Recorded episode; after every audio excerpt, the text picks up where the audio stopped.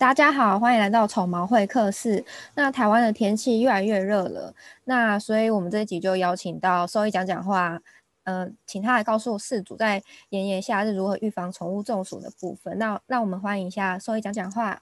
各位观众好，然后主持人好，我是蒋明轩兽医师，然后就是我，我目前在那个 Moment 宠物健康照护担任兽医师的职位。嗯，那我们这个团队不只是只有兽医师，也有。设计师跟工程师就是希望透过科技的便利，像是 App，可以让各位家长可以更简单的取得就是这些照顾宠物的资讯。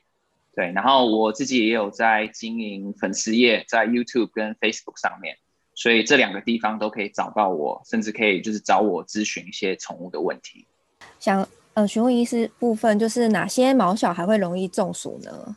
哪些毛小孩容易中暑？我们可以分几个地方。第一个是年纪，对，那年纪的话，就是想的就是比较年轻跟比较老的，就是那个年龄层的两个那两端。对，那他们的体温的调节能力比较差，所以他们比较容易中暑。那呃，年轻的话也不只是这个幼猫幼犬而已，呃，甚至是这种已经。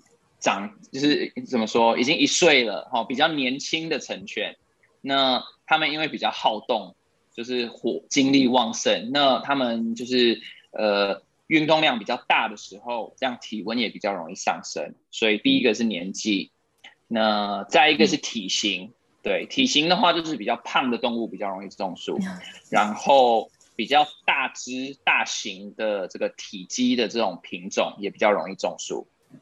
然后再来是毛发的话，你可以想的就是说，呃，像这种双层毛的，像是哈士奇啊、博美、黄金这种双层毛的，它们也比较就是呃散热这些可能也会比较差一些。然后长毛的也是一样。然后如果你没有整理它们的毛发，就是它毛球毛毛球整个打结啊。整个就是一整块在那边，这样子也会不利于这个散热，所以呃这也是。然后最重要的可能是这一个，他们的脸型，因为宠物它们散热很重要，是有透过他们的嘴巴去喘气，呼吸系统去散热。那那种脸比较扁的动物，像是这种八哥啊、发斗哦，甚至波斯猫。他们的脸脸这样子扁扁的，那也不不利于散热，就是比较怕热，而且这些还蛮多人养的，所以这呃台湾饲主可能就要当心一下。对对，这些品种在台湾都还蛮常看到的，尤其近几年那个短吻犬，其实就是我觉得比我刚开始就是就业的时候、嗯、开始工作的时候，我觉得真的是越来越多，又很可爱啊，脸扁扁的。对，很可爱，但是有很多要真的要很多要注意的地方，一定要知道的。嗯、了解。那像因为台湾的养猫人口也越来越多啦，那我想问一下，就是兽医讲讲话，猫咪它会流汗吗？猫咪就是也会流汗，但是跟我们人类比较不一样。我们人类是全身都有这个汗腺，全身都会流汗。那嗯。猫咪跟狗狗一样，我们不会看到它们全身就是满头大汗这样子。它们其实跟狗一样，只有脚掌会这个脚底那边会呃是主要的这个流汗的这个位置。但因为这个位置其实蛮面积很小，所以这个不是它主要排热的这个这呃功能，就是它的这个方式主要不是透过它的脚掌。对，那猫咪的话，它其实很聪明啦。他们就是很会去找那些比较凉快的地方去调节这温度，然后呃，真的不得已的话，他们也可以跟狗狗一样，就是就是用嘴巴张开来用喘气的方式。但有看到这个的话，看到猫咪喘气的话，这其实是要特别注意的，因为这对猫咪来说是一个非常不正常的一个现象。哦，就是一个警讯就对了。嗯，对。那猫咪它中暑会表现什么症状？可以让我们饲主可以做分辨。对，那刚刚讲到前一题讲到那个喘气，这个就是一个你一定要注意。它如果一直一直在喘，嗯、好，那我们帮它开电扇、开冷气，移到比较凉快的位置，给它喝水，结果它还是一直在喘，那这个就就是要非常注意哦，可能要准备带去呃给医师看了。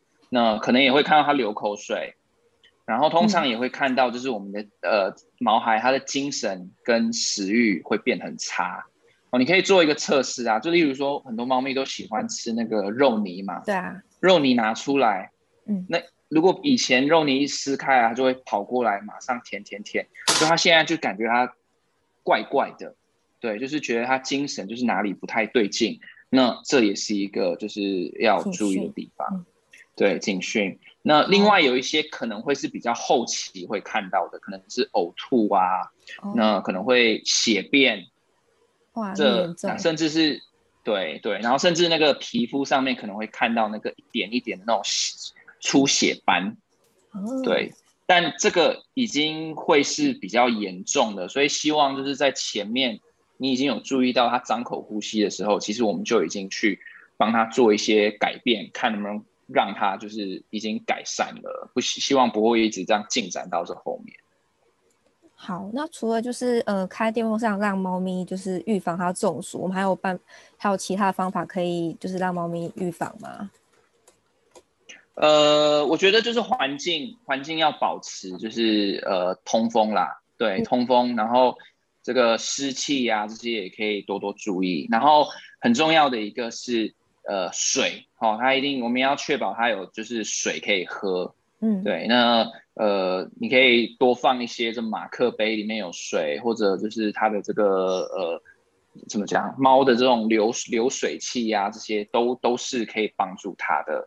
对，坦白讲，猫咪中暑，我觉得，因为它们大多时间都在室内啦，对，所以案例是非常非常的少的。我以前在呃，就是在医院上班的时候，其实我没有碰过中暑的猫的猫咪。对，他们比较会去很聪明的，就是去找一些就是凉快的地方，他们自己会去调节。然后，猫咪它们的祖先是那个在这种沙漠地带就是长大的、生存的，所以它们其实对这个热，它们耐热这部分其实是还蛮厉害的。对，但就是刚提到那几点，还是多多注意啦。我们就是还是呃多多注意，这样子还是比较安心一点。嗯，说的对。